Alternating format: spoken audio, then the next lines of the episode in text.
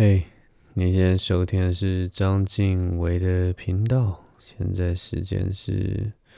二零二零年十二月十七号星期四的凌晨一点零五分。大家这周过得好吗？我这一周啊，心情真的是五味杂陈啊。我的那个心境呢，经过了一场。非常极端气候的一个三温暖啊，我的这个身体啊，曾经到过那个三千九百公尺的高山，我曾经经过了一个氧气啊，只跟平地比起来只有百分之七十的一个严苛的一个环境的洗礼。然后我在上礼拜周末啊，也曾经经过一个非常刺激、非常。充满压力的一场表演啊！我现在已经升华了，各位，我现在已经不是不是上周礼拜三的那个原本的那个晋唯啊！我现在已经已经变成异兽魔都里面的那这个那个蜥蜴人了。我好像已经失去了我的记忆，失去了我的身份。我现在已经不知道自己在干什么了，各位。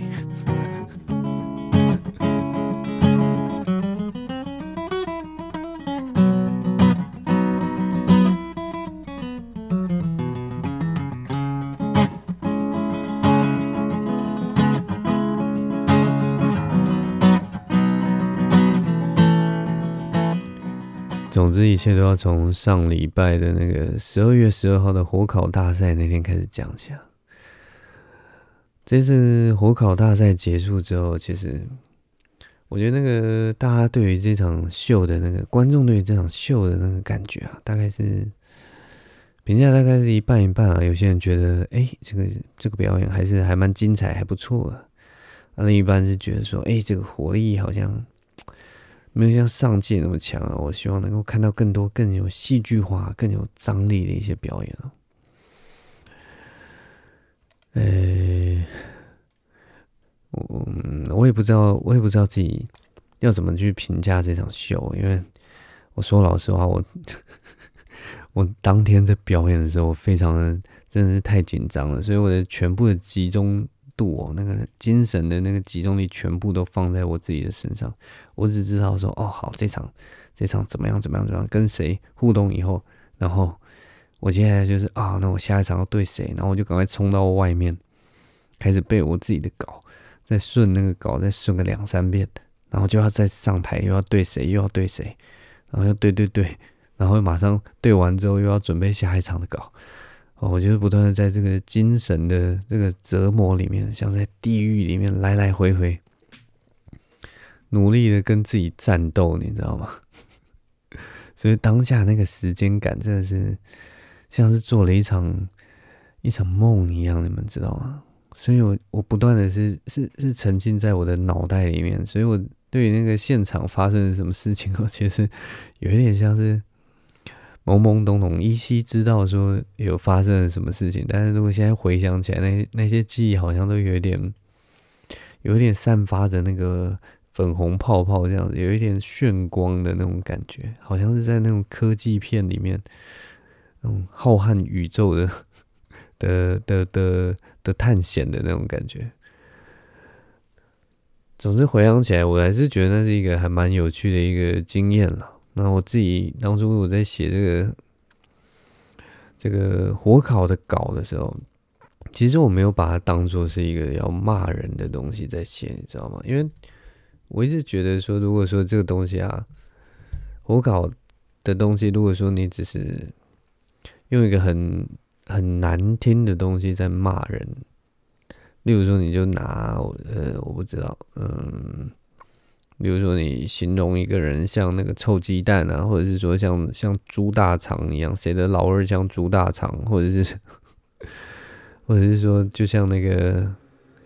像像像那个，像呃谁谁谁像吃坏肚子的那个吐出来的那个酸意啊什么的，或者反正就是用一些很恶心的东西做比喻的话，虽然虽然有它有趣的地方，但是好像。好像如果没有没没有一个总之我在写这个东西的时候，并不是往这个方向去写啊。我一开始就是想说，其实国外的，我自己是看看，主要是看一些国外的火烤啊，然后我会觉得说，如果说是有点偏向用脏东西做侮辱的话哦，在我觉得在台湾其实接受度没有那么的高了。如果说你用一些新三色的东西啊，或者恶心的东西做一些比喻的话，好像大家虽然会达到一些哇，觉得好像很精彩的效果，但是其实我觉得放到网络上以后，每个人的接受度不大一样啦。所以我一开始在写这个的东西，我其实还是觉得就是要好笑。所以就像。呃，阿啾他在礼拜一的节目里面就想讲了，就是说我在当初在写这个火烤的时候，我其实是把它当笑话在写的，所以我是还蛮认真在做那个做一些转折。因为我一方面也是觉得说，哎、有些有些其他的人，他们也许会写一些比较直接的、比较直球的、直球对决的，直接把你这样像排球一样扣杀下来的那种东西。那我就尽量去走一些比较。崎岖的、比较转弯的，然后有一些奇想的，有一些出乎意料的角度的东西哈。我觉得这刚好也是我比较擅长的一个一个写法，所以我当初在写这个东西的时候，我大概是用这样的出发点在去构思那些东西。当然中间还是有一些是还蛮还算蛮直球的，但是那个是建立在说，哎，我都是打曲球的情况下，我就偶尔来一个一杆进洞，让大家觉得说，哎。好像有点不一样这样子，所以有去去调整一下节奏啊，调整一下不同的说法。总之，我就是尽量去做这种这样子的一个准备啊。然后，嗯，我也不知道后来上台以后表现的好不好，因为就像我一开始讲的，我的那个 我是已经进入了某一种。就是自我的空间、自我的泡泡里面，然后我就一直陷在里面。然后上台的时候就努力的跟自己讲说：“张经纬啊，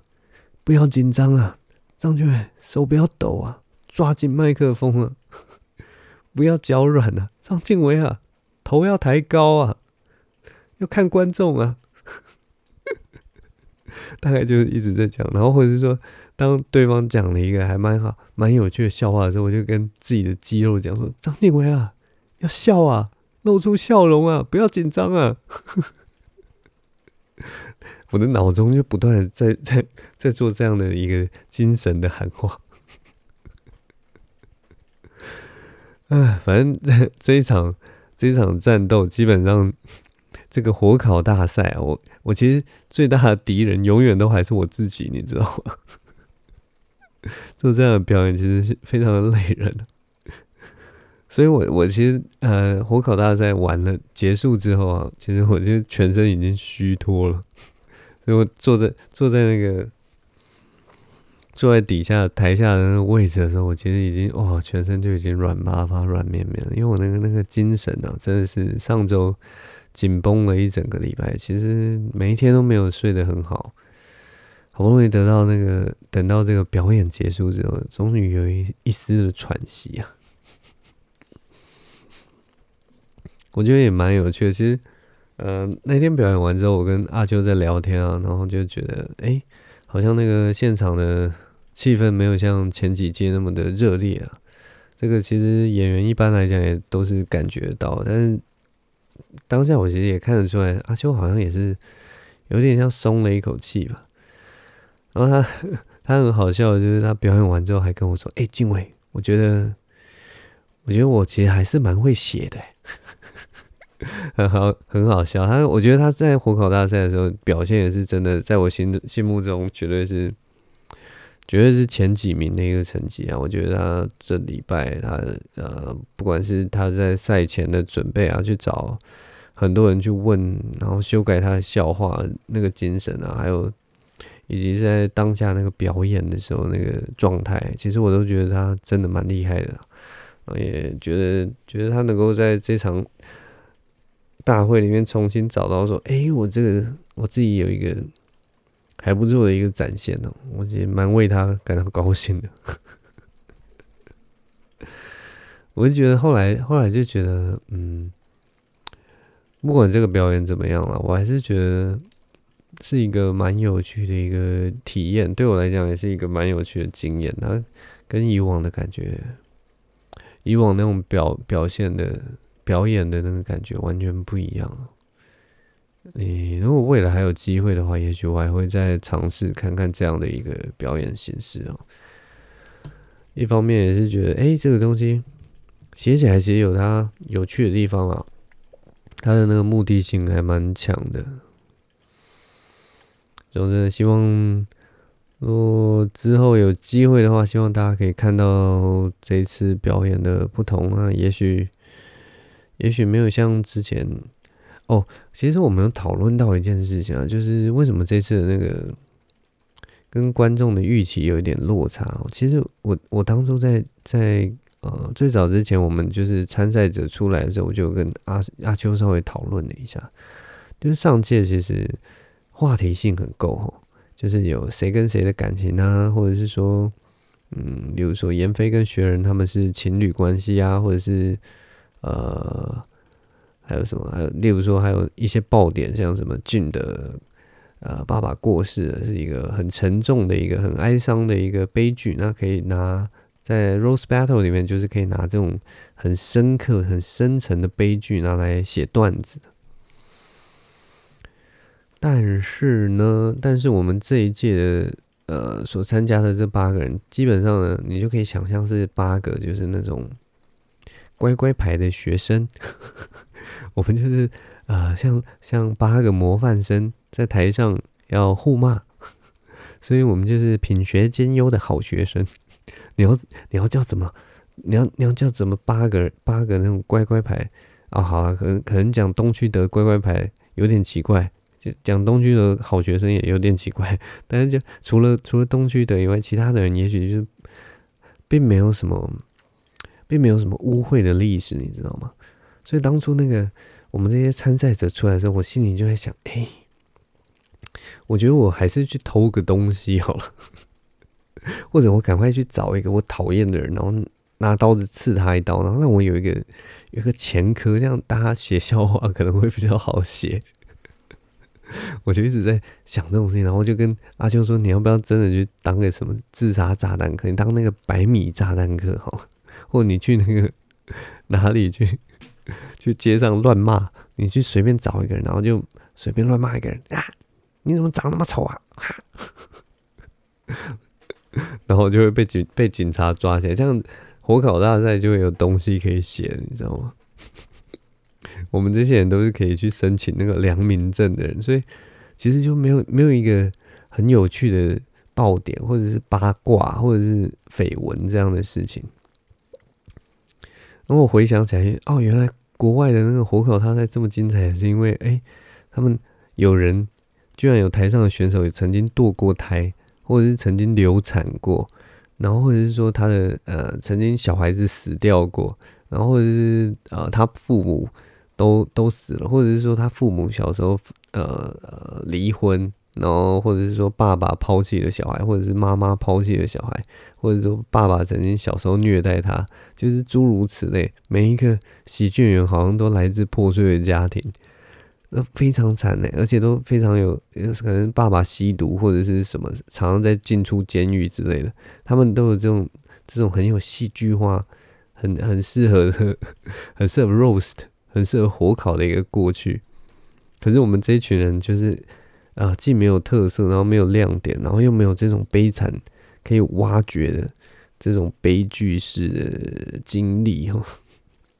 所以这一届火烤，其实我觉得大家表现当然都尽力了，就是已经已经把每一个人的那个最最私处的东西、最最软弱的一个东西都挖出来了，尽量去攻击了。但要真的要胜过那种。很真实，很血淋淋。最好笑的就是现实的那种，很真的很难去很难去跨越那样的一个好笑程度的障碍啊。所以我觉得这这次火烤有它有趣的地方啊，那它也当然有一些也许会让观众有点不满意的地方。那至于后来之后后续会怎么样，我觉得就再给再给制作方去决定吧。我是觉得还蛮有趣的啦，有它有它有它有它好玩的地方，然后我也觉得玩的还蛮开心的。在舞台上，除了那个焦虑之外，其实应该也还是蛮有趣的。总之就是上上周十二月十号火烤大赛之后，之后呃火烤大赛的稍微是有一点像是我的一个心境的感觉啊。但是除了火烤大赛之外呢，我火烤大赛礼拜六结束之后，礼拜天呢、就我跟我女朋友就要坐高铁到嘉义，然后开车开三个小时的车到东埔山庄，然后再隔一天的凌晨三点就要出发去爬玉山了。哎、其实其实真的是。跟大家讲一下我这次爬玉山的一个行程哈。我这次爬玉山呢，就是呃跟一般人不大一样。一般人爬玉山大概是两天的行程，就是我们呃可能前一天会一样是住在东埔山庄，然后但是第二天会先爬到排云山庄睡一个晚上，然后再攻顶，然后接下来才下山，就是一个两天一夜的行程，两天两夜的行程啊，包括前一天先到。呃，山上的山庄过夜这样子，两天两夜的行程。那因为我跟我女朋友，然后还有我们另一个山友叫黄世勋呢，我们三个人其实就是时间没有那么的充裕，所以呢，我们就决定呢，我们要用单攻的。如果大家不知道什么叫做单攻，我跟大家讲一下，单攻的意思就是字面上意思就是单天攻顶往返的意思。就是我们呃，在一天之内就是要马上攻顶，从登山口攻顶之后回到登山口，回到登山口，这样子就是一一次的单攻哦。那玉山单攻的总里程大概是二十二十四到二十六公里左右啦，就是看你你要从哪里作为起点开始算。呃，总之它就是一个很长的一个路程，然后。那个海拔的爬爬升啊，那个高度大概是三座一零一这样，一千五百公尺左右。那反正就是我们我在火烤大赛那一周，就是十二号以前，其实就是一直压力很大，所以睡眠品质一直都不是很好。所以我们到到礼拜天下去之后，也是好不容易到了那个准备要攀登的那个东埔山庄的时候。其实夜也也也也已经是九点十点的事情了，然后因为隔天要单工嘛，所以我们大概早上凌晨两三点的时候就要起起来爬，所以我睡眠其实非常非常不足的，身体是处于一个非常疲惫的一个状态。那我的女朋友跟那个另一个山友黄思勋，其实大家睡的其实也不多，所以我们总之我们这次。爬这个玉山单攻的时候，身体状况都不是那么的那么的好，但我们还是很想要去爬，所以而且就是都已经该安排的都已经安排好，所以我们就是要一鼓作气上山。我们那天礼拜一礼拜一早上起来的时候，凌晨的时候起来啊，虽然很疲惫，就是睡眠不多，但是其实状态，我觉得刚开始的时候都还 OK。然后就呃，因为我们还蛮累的，所以我们不是两点就开始爬，我们就后来就决定好三点才开始爬。那我们三点出发之后，大概爬到中间有一个观景平台的时候，这个时候我们的状态其实都还算 OK。可是我我觉得这里有一个很奇怪的情况，就是我从登山口走到观景平台，快到观景平台的时候。我忽然觉得我的身体异常的沉重，好像就是有一个有一个什么东西拉着我的肩膀一样，浑身都提不起劲。然后我的我的喘息呀、啊，我我气好像越来越不顺，然后很难去喘气。那我其实当下我还没有想到原因，我以为是因为我身体太疲惫了。那我就觉得说，好，我都已经到观景平台了，接下来到那个排云山庄可能。我已经忘记大概剩三四公里之类的，还是两三公里之类的，所以就是再差一点点路，我就可以到排云山庄休息了。所以我就跟他们说好，我就是继续努力爬。虽然我身体很不舒服，我就跟我跟我女朋友跟黄世勋讲说，虽然身体有点有点乏力啊，但是我就是想说，那我就继续爬，我们赶快爬到山庄，我们再做休息。所以我就努力的往上爬，那一样就是身体很疲惫啊，然后一直喘不过气。然后到了排云山庄以后，太阳也也出来了，所以我就去晒晒太阳。身体热起来之后，其实状态就好非常多了。这时候我才想到说，为什么我的身体会这么疲惫？你们知道是为什么吗？因为玉山呢、我们在山呃东埔山庄的时候，大概是两千多公尺吧，然后登山口好像也是两千多公尺，可是到了观景平台的时候，那个高度刚好爬过了三千公尺。这个这件事情其实非常的有趣，就是基本上高度超过三千公尺啊，那个空气中的含氧量还是什么氧的压力之类的，只占平地的百分之七十，所以就是你只要过了三千公尺，你的呼吸都会变得非常困难。那我我以前爬山的时候，就是只有在攻顶的时候才会稍微超过一点点三千公尺。例如说，呃，例如说我们去爬哪里啊？呃，总之就是都是三千出头，例如或三千两百公尺这种山，那你超过三千公尺的机会其实没有那么时间没有那么长。可是玉山不一样，玉山的高度是三千九百公尺，然后到排云山庄的高度就已经。我记得好像是三千三千五，好吧，忘记了三千四之类的。所以，所以我们会待在三千公尺以上非常长的一段时间。那我就是从一个还蛮顺的情况，然后进到三千公尺，开始感到呼吸困难。然后我还完全不知道说是因为超过三千公尺的原因，还是觉得是自己的身体出了一些状况。当然，身体疲惫可能会有影响。但我就觉得自己还蛮还蛮愚蠢的，居然这么晚才想到是是因为高度的关系。总之，接下来我们就想说，好，那应该反正我处理好了嘛，就是休息够了，然后就体力也补足了。接下来爬玉山应该不会再遇到任何的状况吧？我跟你讲，就是事与愿违啊。当我们用这么疲惫的身体去爬玉山的时候，那个山神啊。当然就是不会放过我们。山神就是你没有带着一颗崇敬的心，你没有睡饱，你没有吃饱，你没有你没有呃轻松但是严肃的去爬这座山的话，山神一定会给你一些挑战。山神一定会挑战你，一定会让你觉得，哎呀，山啊，对不起啊，我们准备不周啊，下次一定会好好的拜你两，一定会好好的。好好的准备好自己，我们再上山。总之，接下来我们遇到的劫难，就是在我们攻顶的时候才遇到。跟大家讲一下哦，玉山的攻顶哦，最后的几里路都非常的陡峭，然后要拉着那个呃，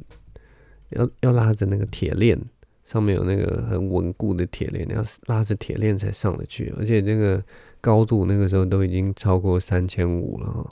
因为我们要爬到三千九百公尺，所以那个空气都非常稀薄，局部是非常的辛苦，举步维艰的一个状态。而且他不知道为什么玉山终年那个都刮着强风，所以山上特别冷。所以我们爬到快要最上面的时候，一定都会穿起羽绒外套，穿着羽绒外套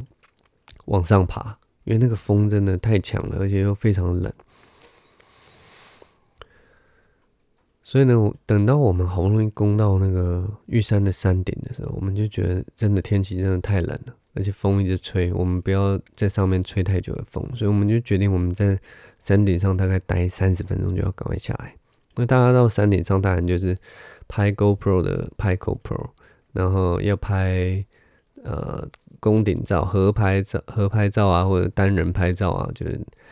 我们就有点像是做功课一样。虽然景色还蛮优美的，就是天气也非常晴朗，蓝天白云啊，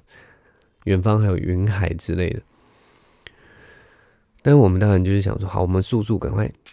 赶快拍一拍照，做个纪念，看看风景，然后半小时内做完，我们就赶快下山了，不要在山上在那边吹风吹那么久，对不对？吹到头发都乱了，对不对？结果你知道吗？好巧不巧，这个时候就有一对一男一女就上山来了。他们感觉不是情侣，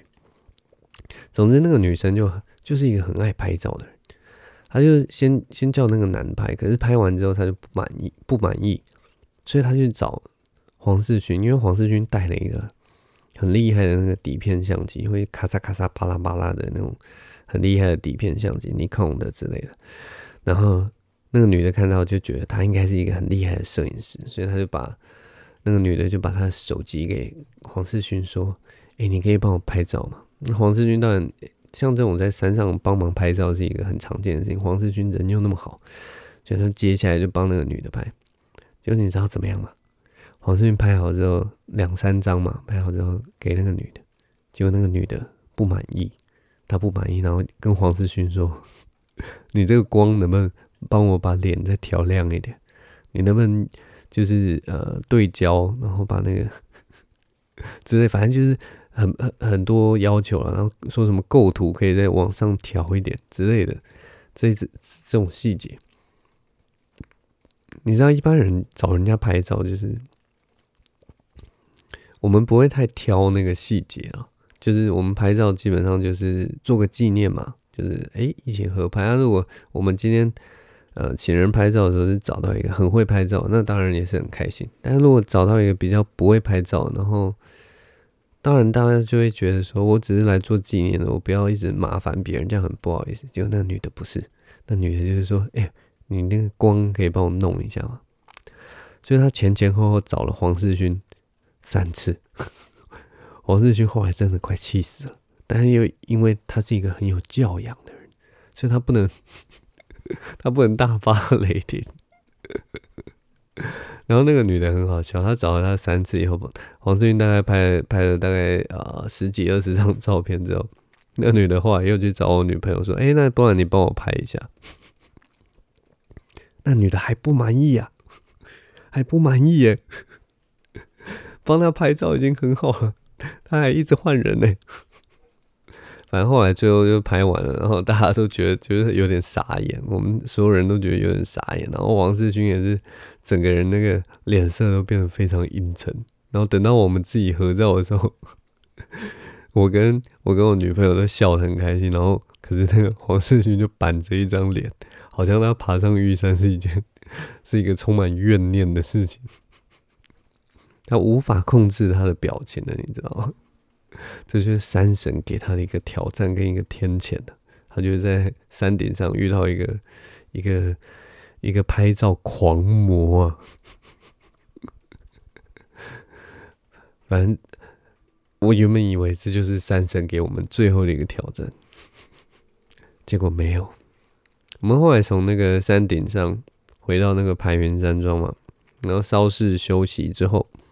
我们就要从排云山庄回到玉山登山口，